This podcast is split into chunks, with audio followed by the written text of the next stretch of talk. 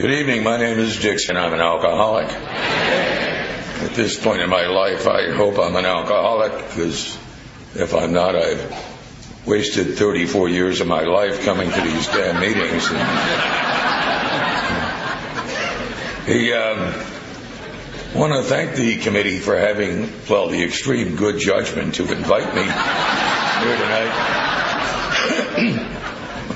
it includes those you just saw. Uh, Rich and Don and Dennis, Darcy, Annie, Greg, Dan, Warren, Lisa, Mihan, Christine, Deborah, Larry, Bill B, Bill M. Thank you all for your service and thank you all for being so kind to me and my wife and greeting us when we came here, both in person and by, uh, by letter. And a special thanks to uh, Mary Ann and Arch for being so kind and considerate to me and my wife during our short stay here. We we love Vancouver. This is our third trip here, and we spent the afternoon uh, going over to North Vancouver, uh, where, among other things, you can find many good places to eat, particularly if your preferences go toward Greek or sushi.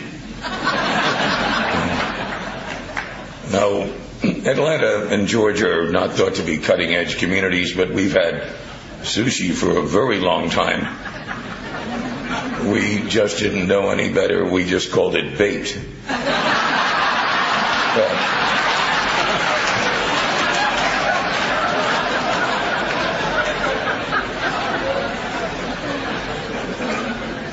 the, um, by the way, I want to uh, apologize or at least explain uh, the vest. Um, I'm a lawyer by trade and it's kind of a uniform. But more importantly than that, at the end of my drinking, I knew I was a, a very high bottom drunk.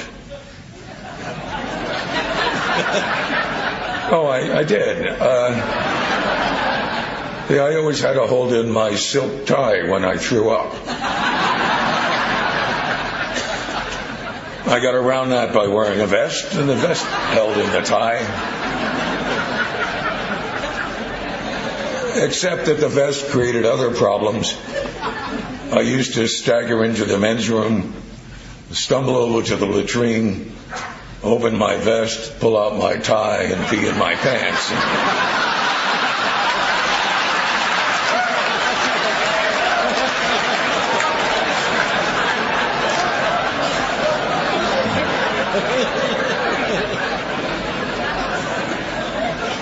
Don't want to frighten you, but I did come here armed with notes. Um, this is for your benefit more than mine. Uh, in addition to being an alcoholic, I'm also a, a Celtic mystic. Um, for those of you unfamiliar with the Irish, a Celtic mystic is an Irish bullshitter. Uh,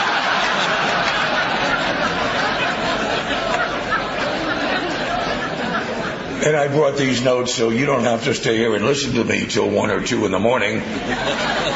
In which case you'd be walking out with just happy with your bargain at getting five CDs for ten dollars.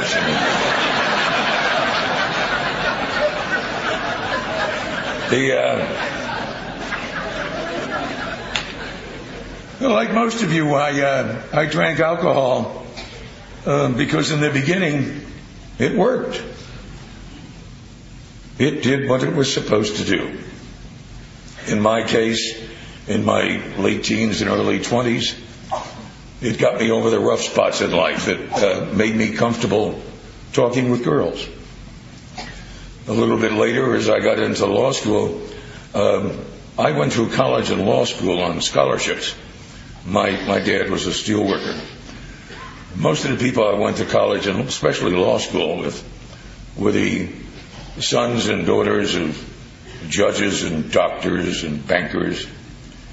And the Catholic Archdiocese of Newark was kind enough to place Seton Hall Law School on Clinton Street in Newark, right next to a tavern.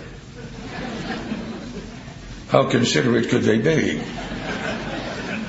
And we would adjourn after classes next door to that tavern, and I'd be there drinking with my fellow classmates, and, and they'd all be talking about their prep school lacrosse team. I didn't go to no prep school. I didn't, I didn't play lacrosse.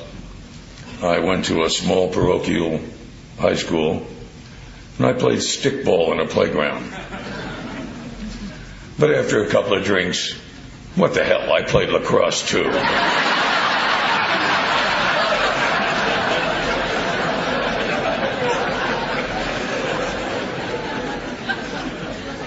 And although it worked for a long time, there was a point in time when it stopped working.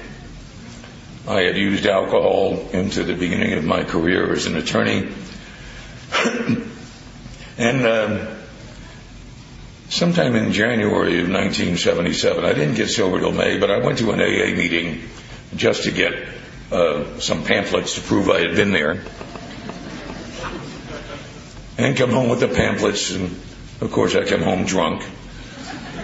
Staggered into the kitchen, threw the pamphlets on the table in front of my wife, and insisted that the damn thing didn't work.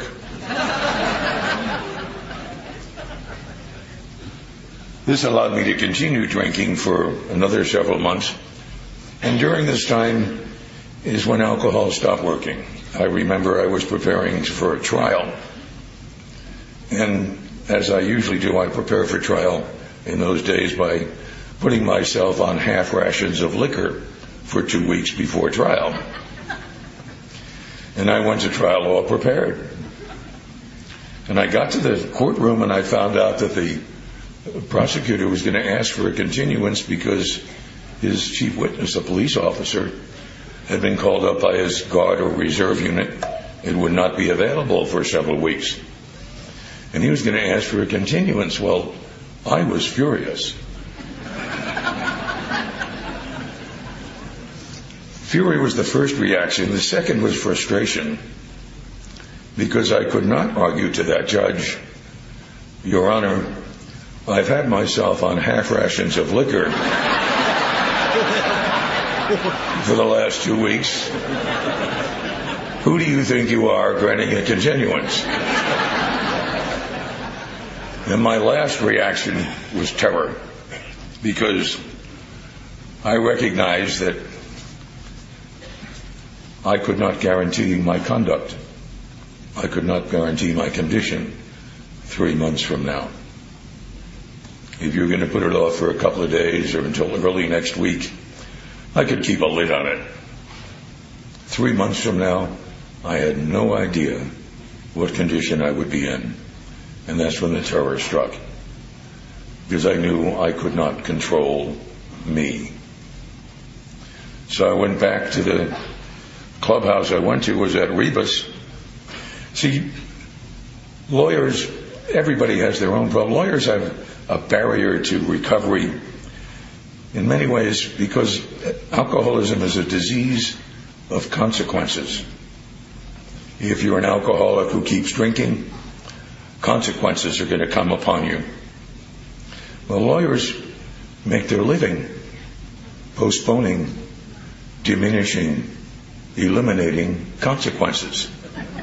That's what we do. We're experts at it. And we can put off those consequences and meanwhile, the damage done by alcohol progresses because we haven't had to face them. I was lucky to have to come to face mine, and I wound up going back to the same place where I got the pamphlets. It's a place called Rebos. That's sober spelled backwards. And it was a clubhouse in Marietta, Georgia. And uh, you know those groups where they where they love you till you can love yourself. Rebos didn't go for that stuff. Uh, they had people there. Uh, there was one guy there named Speedy, and uh, I walked in there for my first meeting and was still debating whether I really belonged there or not. And this is the mid 1970s, and Speedy died just about a year ago. But he came to me in the mid 70s, resplendent in a lime green leisure suit with white patent leather shoes and a matching belt and a buckle you could serve a turkey on.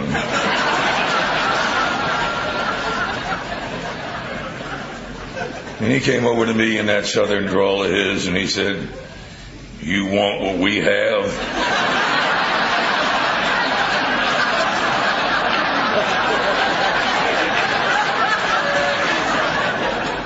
Not right now.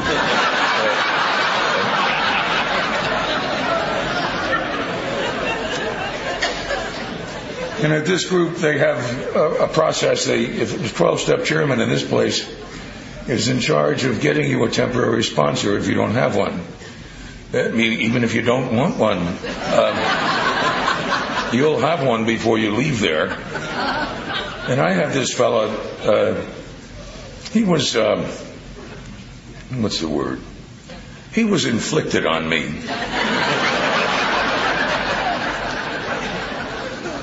His name was Jim, and he, he wasn't as smart as me. And I spent the, most of my first year of sobriety explaining the true complexity of life to Jim. Jim said stupid stuff. Like, uh, I'm going down to Florida for a week, and uh, there's not going to, people that go with me, they're going to have booze, and I'm taking a soccer. Oh, by the way, I, at the end of my drinking, I had apparently coached a soccer team to a state championship. And I remember getting a letter from the State Soccer Association and reading it and going, damn, I must have been good. but we went down to the, and I kept telling her, I was, you know, the people are party people, there's going to be beer around, and you know, how am I going to stay sober down there? And he's simplistic as ever. He said, well, don't drink.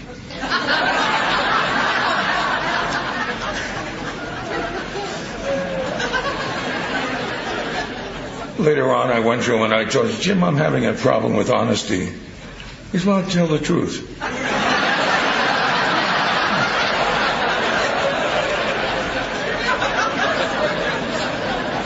I had to spend a lot of time explaining things to Jim because he didn't understand. And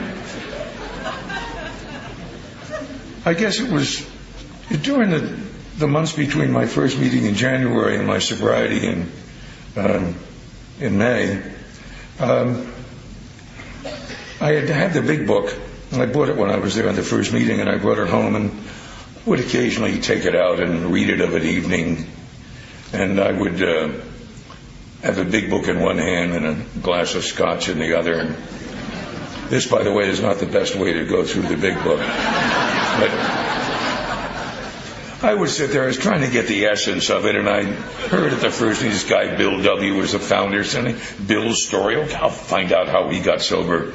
And I'm reading, and he's in New England with the other kids drinking at the country club. And then he goes to military school, and he's drinking again. And he's over in Europe at World War One, he's drinking. He comes back, he's on the stock market, he's drinking. I said, where does he get sober? and he finally goes into the hospital says, okay, he's getting sober. He's in the hospital, and then he tells he saw the wind and the lights and.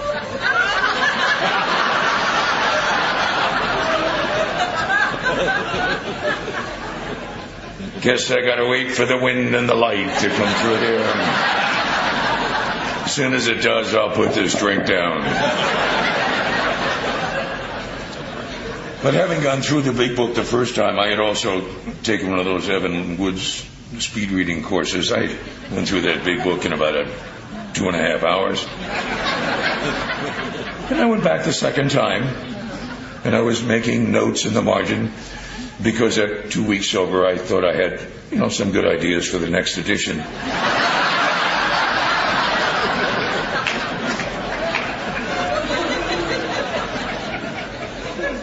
I may be the only pigeon in the history of this program whose sponsor took away his big book.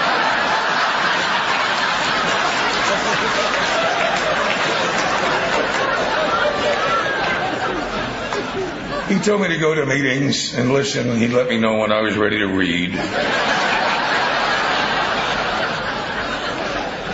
Of course, the truth was I read the big book like the opposition brief. You know, and see the parts that don't apply. And, yeah, that one's not on all fours. Yeah.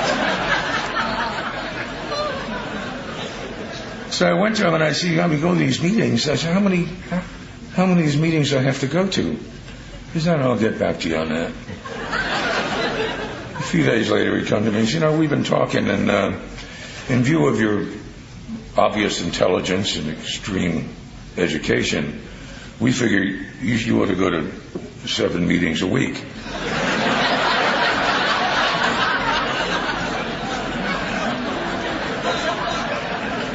I said, that's every day. He said, see, you're getting better already.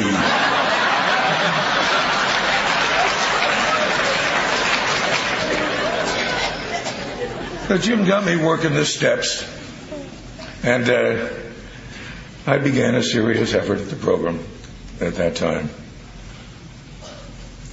It was battered and scarred, and the auctioneer hardly thought it worthwhile to spend much time on the old violin, but he held it up with a smile. What am I bid for this fiddle? he said. Who start the bidding for me? A dollar then. Who'll make it two? Two dollars. Who'll make it three? Three dollars once, three dollars twice, and going and going. But no. From the back of the room, an older man stepped forward and picked up the bow, and wiping the dust from the old violin and tightening its loosened string, he played a melody pure and rich as caroling angels sing.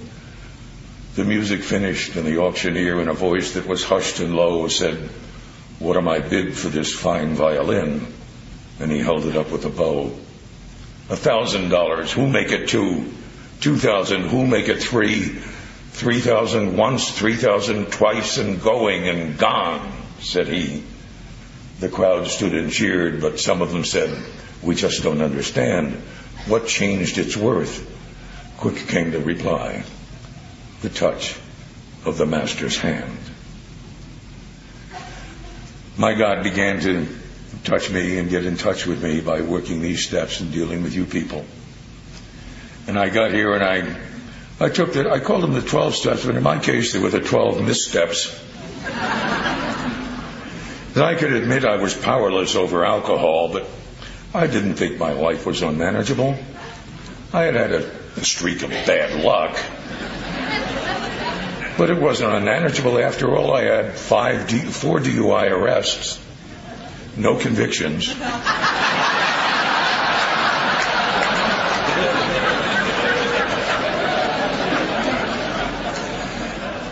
See, I, I made a point of always carrying a half empty half pint under my seat.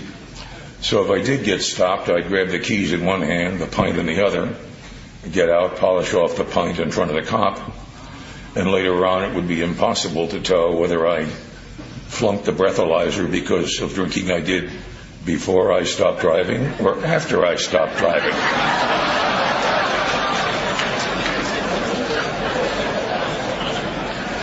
See, I was insane. I wasn't stupid. Don't try that in Georgia anymore. Um, there's a law now that if you're tested, you're presumed to have been that way for at least a couple hours. It's called Dick's Law.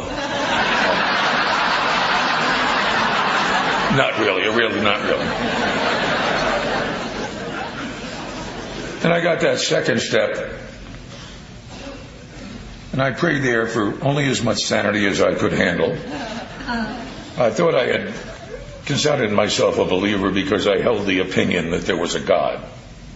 I thought that made me a believer. I didn't live or act like there was a God, but I held that opinion. And I might have been a functional agnostic, uh, never be an atheist. Uh, in fact, I always felt sorry for atheists because they have nothing to holler out in the middle of sex.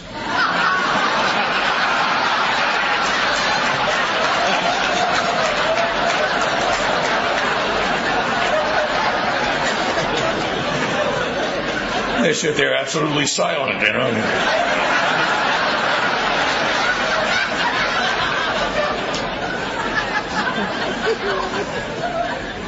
And I took that third step and made a decision to turn my will and my life over to the care of God. And I hear people when they talk about the third step, they're always talking about, well, I turned it over and then I took it back. And, well, I turned it over again and I took it back. The operative word in the third step is not turn it over. The operative word is make a decision. And a decision is just that. In our case, it's a decision to take the rest of the steps. But it's a decision, it's not an action. The first three steps are all mental functions admit, believe, decide. Uh, nothing really to do. There's a friend of mine who's a pilot in this program. He, he tells me on a flight from Atlanta to San Francisco, the plane, in terms of hairline accurate on course, is only on course about 2% of the time. The other 98% of the time it's correcting. So we make a decision, all we're doing is setting the course. There's no guarantee we're going to be specifically on course every moment of the time. We may, like that plane, only be on course 2% of the time, but we know what the course is. And the other 98% of the time we can be working toward correcting it. And that's how it's had to work with me because I've never been totally on course all of the time or even close to half of the time. I uh, had a sponsor. That sponsor came to me and he, see, the first couple of months I kind of wallowed around in the first three steps and the fellowship. In July he was going on vacation and he came to me. He says, "Do your fourth step. When I get back in early August, we're going to do your fifth step." I said, "Fourth step." He said, "Yeah, you got a lot of anger and resentment." And I didn't think I had any anger and resentment. And in fact, it really pissed me off when he told me that.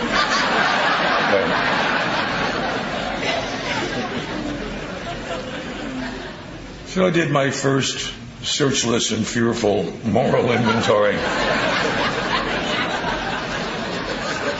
and I've done a bunch since then. There were some old timers around at the time that told me only take one fourth step.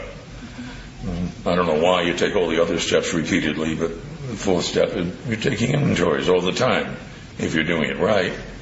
And the tenth step is a good dusting and cleaning step to get rid of the daily stuff. But once every year or two, you know, you got to pull that refrigerator away from the wall and see what's under there. pull that sofa away, see what's behind it, lift those cushions out. You got to do a good fourth step every once in a while. You can't get by on 10 steps exclusively. And the fifth step, is says, uh, admitted to God, to ourselves, and to another human being, the exact nature. And I had to do that. And I uh, admitted to God and myself. I could not find another human being, so I used my sponsor.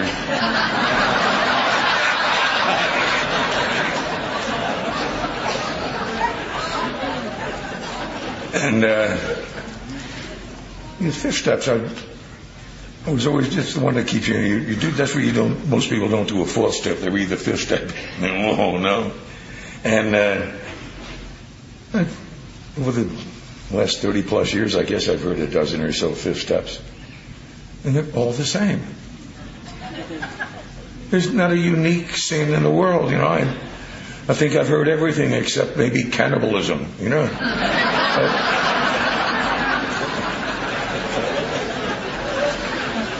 And I had the same hesitation when I started. You know, I, I didn't want to do that fourth step, and I didn't want to do that fifth step. And I, uh, I was raised to believe you should try anything once, except incest and folk dancing. But,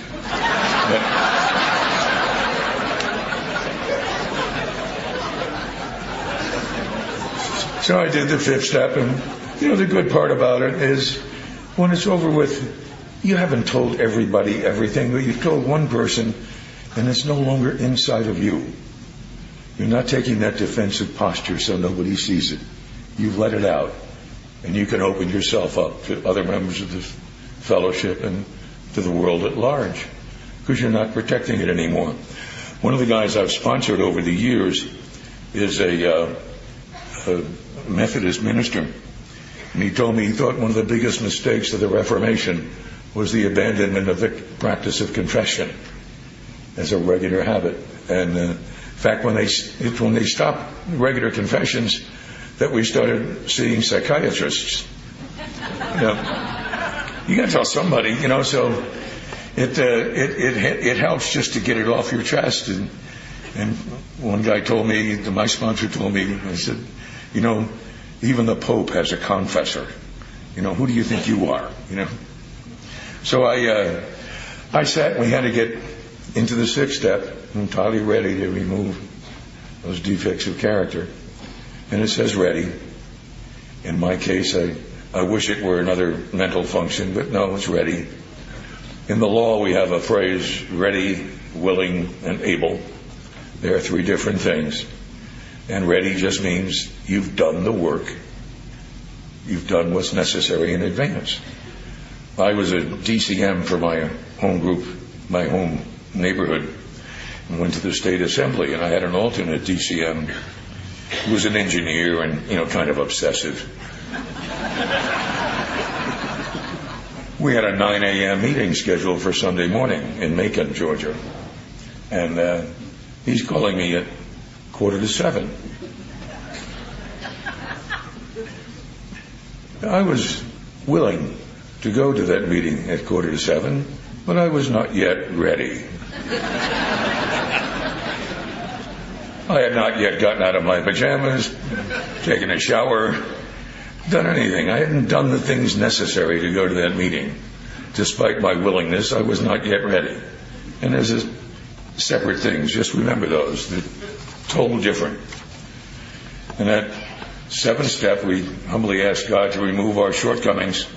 It does not read, humbly asked Him to remove our shortcomings, and He did.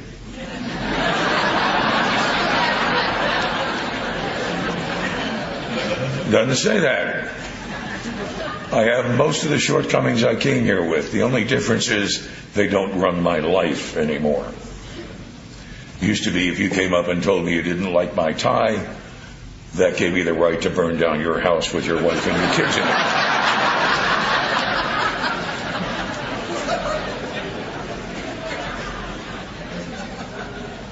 I've learned to take things more proportioned now. I, uh, you know, I'm on Money Expressway in Atlanta and some little old lady cuts me off. I'll still speed up to get up next to her to give her the finger. the only difference now is I, after 34 years, I don't find it necessary to follow her past my exit.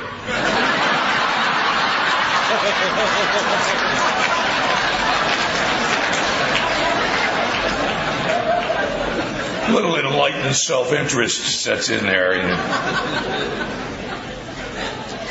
And an eighth step said we made a list of all persons we had harmed and became willing to make amends to them all. And you make that list in writing. You make it in writing. That's what I tell you. You don't have to make it in writing for yourself. You know how you've done wrong. You've taken that fourth step.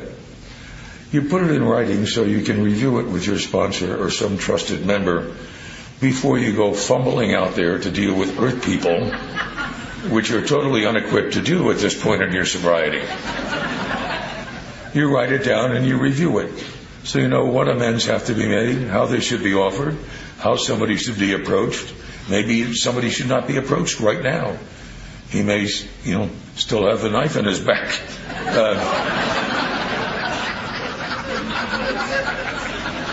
And in that ninth step, it, it tells us that uh, made direct amends to people. Now it says amends, it does not say apologies.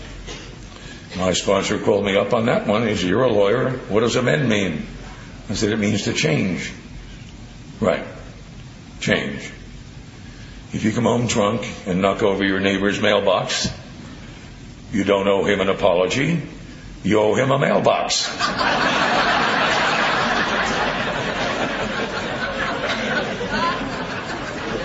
Build him a mailbox. That's your amend. In a, a 10 step, I continued to to take a personal inventory. And when I was wrong, promptly admit it. I, I used to read that as if I was wrong.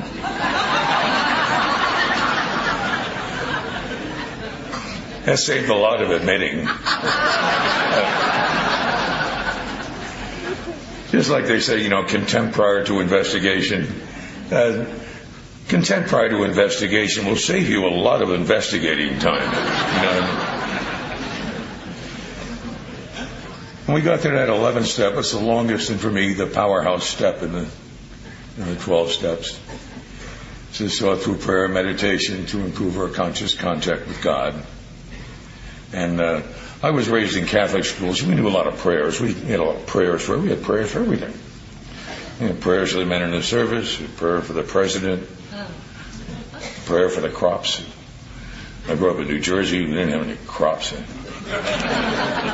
guy in the corner growing marijuana, but.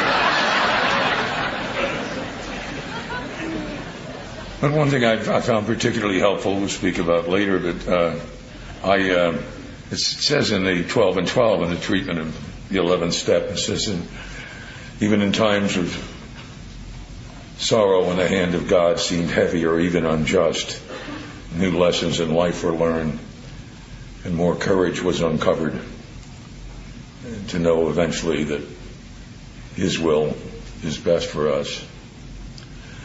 And that 12 step says that spiritual awakening is the result of the steps. It was not, as most people frequently interpret it, anything similar to that hot flash that Bill had in the hospital. The old timers referred to the wind and the lightning as, as Bill's hot flash. And uh, that was not it, because when he got to Akron, uh, when he held back on his experience to help Bob, he did not think back on that night in the hospital. He thought back on all those drunks he'd been working with for the last six months. And it couldn't have been the spiritual awakening as a result of these steps because the steps hadn't even been created yet. And Bill may have taken one or two of them, including surrender, but that was about it. But those, uh, the spiritual awakening we talk about is the result of what we do here and then he carried the message.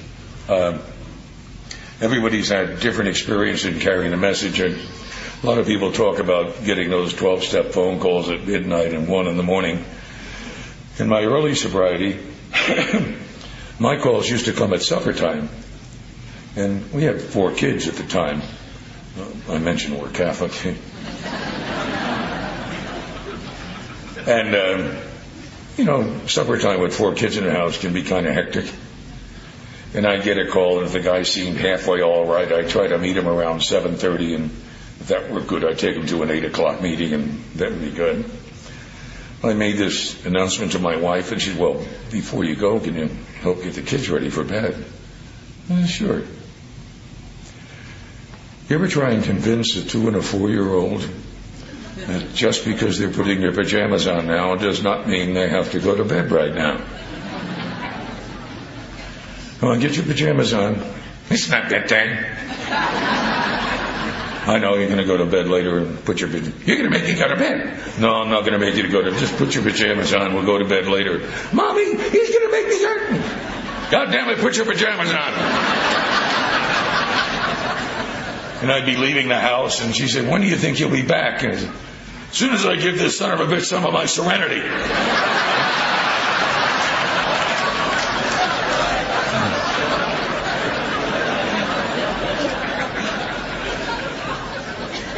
That wonderful wife of mine, by the way, is in the audience tonight, and last August she celebrated one year in this program.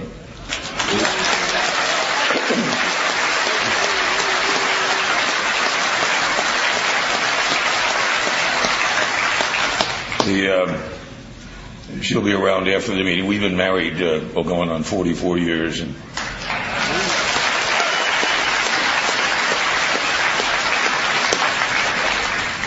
I have been sober 34 years, and if you'll speak with her after the meeting, she'll tell you how I got through the first 10 years on charm.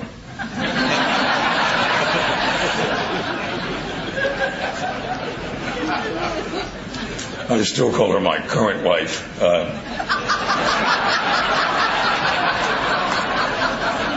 I find it keeps her on her toes.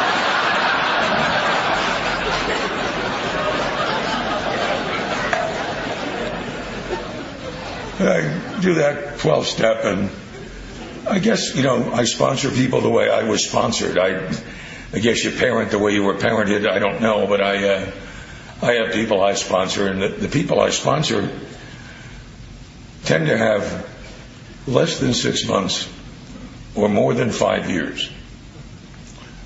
Somewhere around six months, they get sensitive.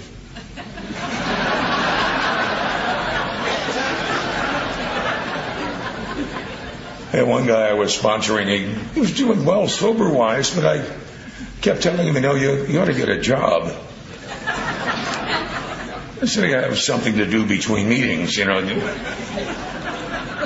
And I'd see him all the time. You get a job? No, I didn't get a job yet. And I finally went to him after a month or two of pestering him. You get a, yeah, I got a job. I said, where you working? He said, Bed Bath and Beyond. And I asked if he were in the Beyond department.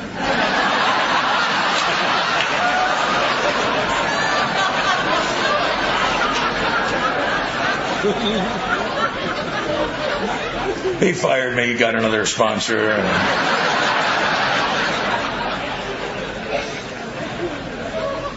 But the uh, the program has helped not just in my own sobriety, but in life, which is what it's supposed to do. Uh, when I got sober, uh, I had gotten a job with a, a company that gave seminars to doctors on how to run the business end of a medical practice, and they wanted to add a lawyer to that mix, so I did.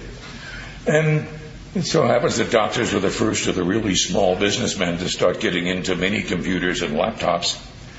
And we developed a, a process to help them acquire it because a small business like that was for the first time a, a business that did not have internal programmers and system people on their payroll to advise them. So we offered that service, and, and because they were doctors, they knew everything. And they do it on their own, and I'd get a call a month later, you know, can you get me out of this contract? And I tried two or three of those cases, and in the process of trying them, you learn what you have to learn to try a case. And after three or four cases of computer law litigation, I looked around and I said, you know, I know more about this now than 99% of the attorneys in the country. I am an expert. and I'd, uh, people would, you know, come and ask me, you know, how'd you get in, into computer law? I said, well, I'd, I'd like to say it was a matter of astute career planning. But really what you do is you, you almost drink yourself to death. and you scramble for any job you can get.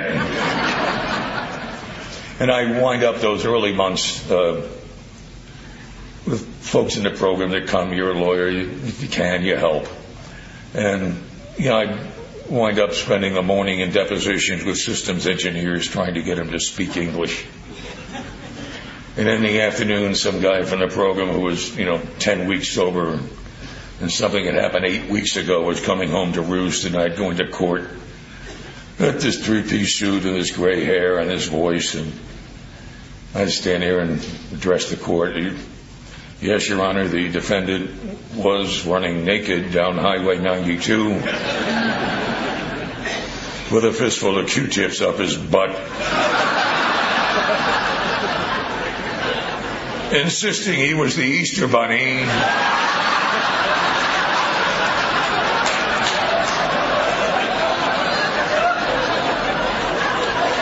But we do have an explanation, Your Honor. Sing Peter Cottontail for his honor. So you, you do what you can. I'm semi-retired now, and I put my name on a public defender list just to keep myself off the streets. Not all the problems are you know, people have problems other than alcohol. And one of the guys I tried to help, and we kept him out of jail, got him on probation. But about a month before I got here, the court sent me a letter they were going to revoke his probation. it turns out he punched out his anger management counselor.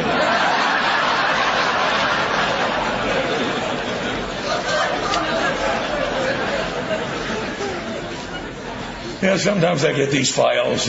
I'm reading them. I, You're doing this just for me, aren't you, guy?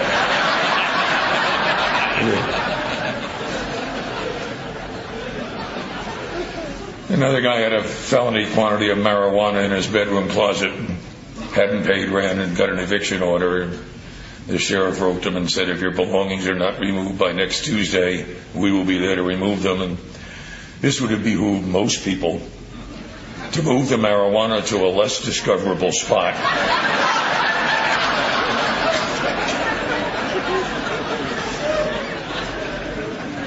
this guy was pretty complete burnout. And, uh,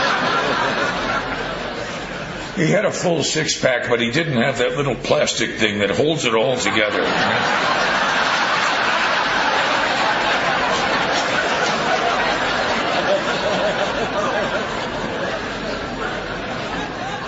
He gets a letter from the sheriff saying if her belongings are not removed, we'll be there. And he should have removed them, but he was at a friend's house sleeping on off the night before shows up about 11 o'clock Tuesday morning to find the sheriff and his belongings out on the curb.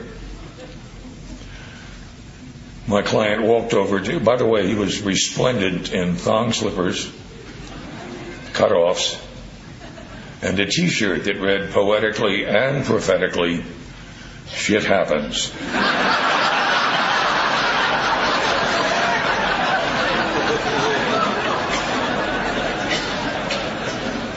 He walks over to the deputy, He points to the marijuana with surprise and delight, and said, Where did you find that? I've been looking for that for weeks.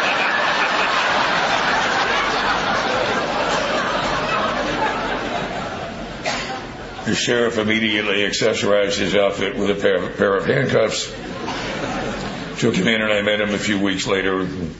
Again, a time served drug evaluation. We're walking out of the courtroom, and he asks, in all innocence, who do I see to get my stuff back?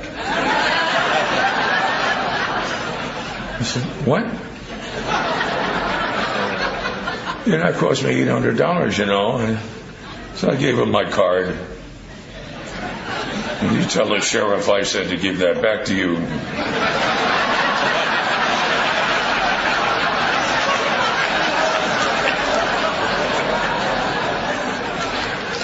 I got a call two days later the sheriff said no.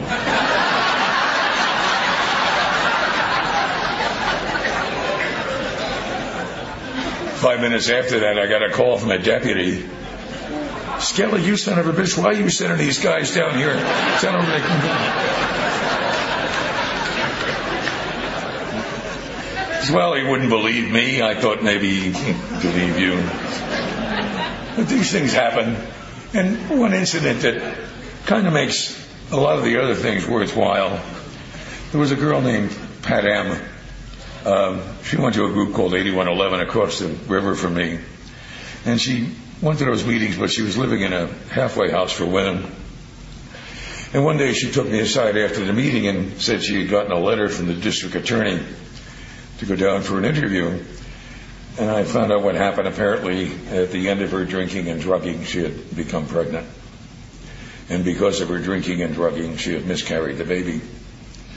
And because she was taken to the hospital by law enforcement, the file made its way to the DA's office, and some hotshot young attorney decided he was going to pursue it under a Georgia fetal drug and fetal alcohol law they had. And he wrote her a letter telling her to come down for the interview, and the first thing I told her, of course, that she was not going to go down for that interview. And I did some research and sent a letter to the DA telling him that the um, I had researched other states and they were still going to have to prove intent. They'd have to prove that she knew she was pregnant when she was taking the drugs. And they might also have to prove that she knew this particular drug she was taking was capable of permeating the placenta and damaging the fetus. And he dropped the matter. Uh, never heard from him again. I guess he decided to go after some more defenseless woman. And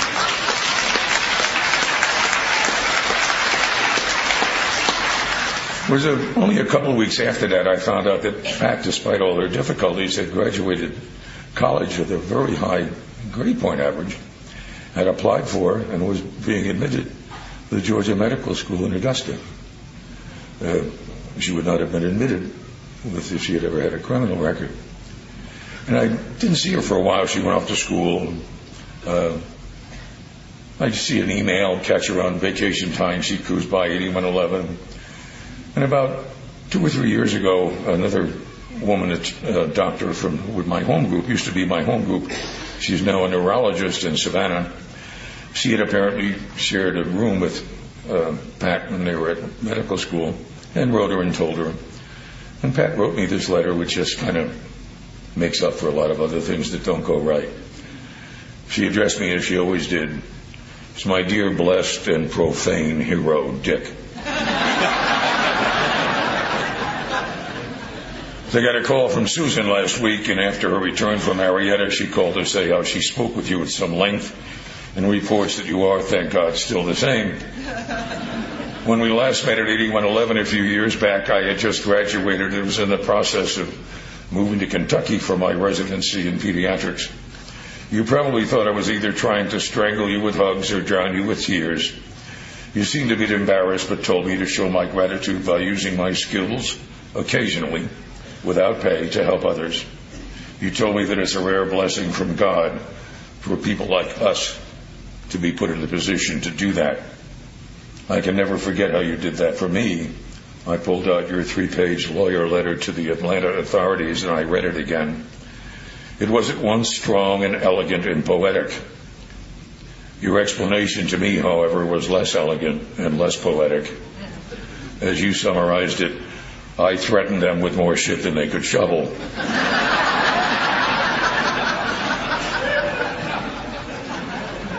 It's nice to have a bilingual attorney.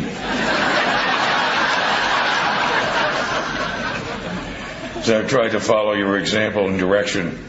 There's no way we can pay back what we owe. The only repayment is to pass it on.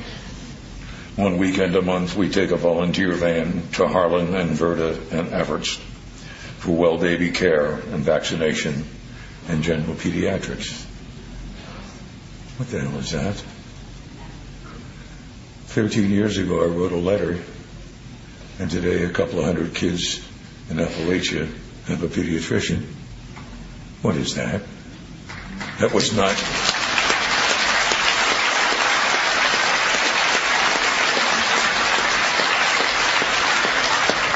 That was not me. When I wrote that letter, I was an arrogant, wise ass defense attorney trying to get one up on a prosecutor. My motives were not there, but God took that behavior and did something with it that was not part of my intention. So the opportunity comes, you take it and do what you can. You never know. You just never know. Now my recovery is not all that different from other people's. When I first got here, I had lost the wife and the family, a home, and most of the money. And I hurt and I cried and I didn't drink and I went to meetings. And when I was two years sober, we found out my son Brendan was a retarded child and needed open heart surgery. And I hurt and I prayed and I didn't drink and I went to meetings. And when I was three and five years sober, two more children were born to a reconstructed marriage. And I shared that joy and I didn't drink and I went to meetings. And when I was eight years sober, my youngest son, Kevin, was diagnosed with cancer and leukemia at five years old. And I hurt and I cried and I didn't drink and I went to meetings. And I was 13 years sober. He was declared cured of his cancer. And I shared that joy and I didn't drink and I to meetings.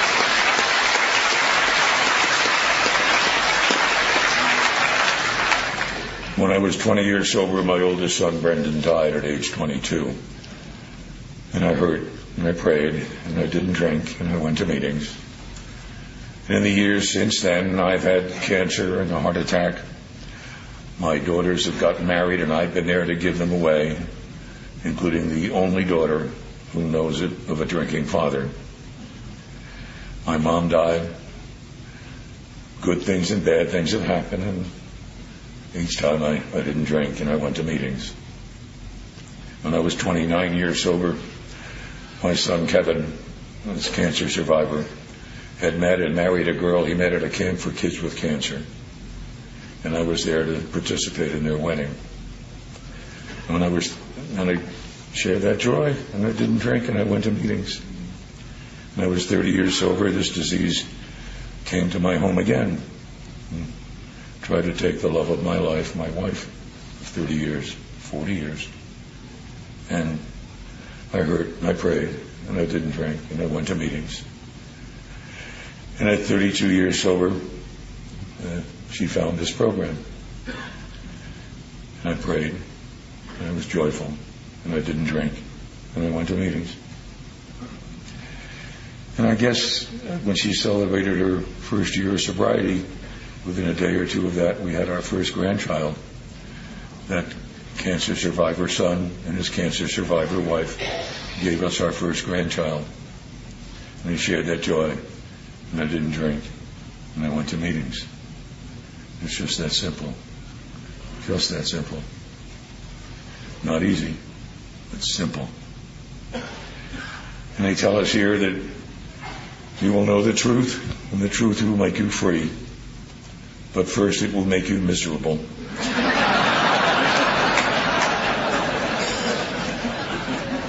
and our job is to hold on to that truth through the misery until the freedom comes. And we're not bound to recognize truth here. We're only bound to be honest. I only have one truth I have to hold on to, and that's the truth with which I began my remarks to you this evening. And that truth is that my name is Dick, and I'm an alcoholic.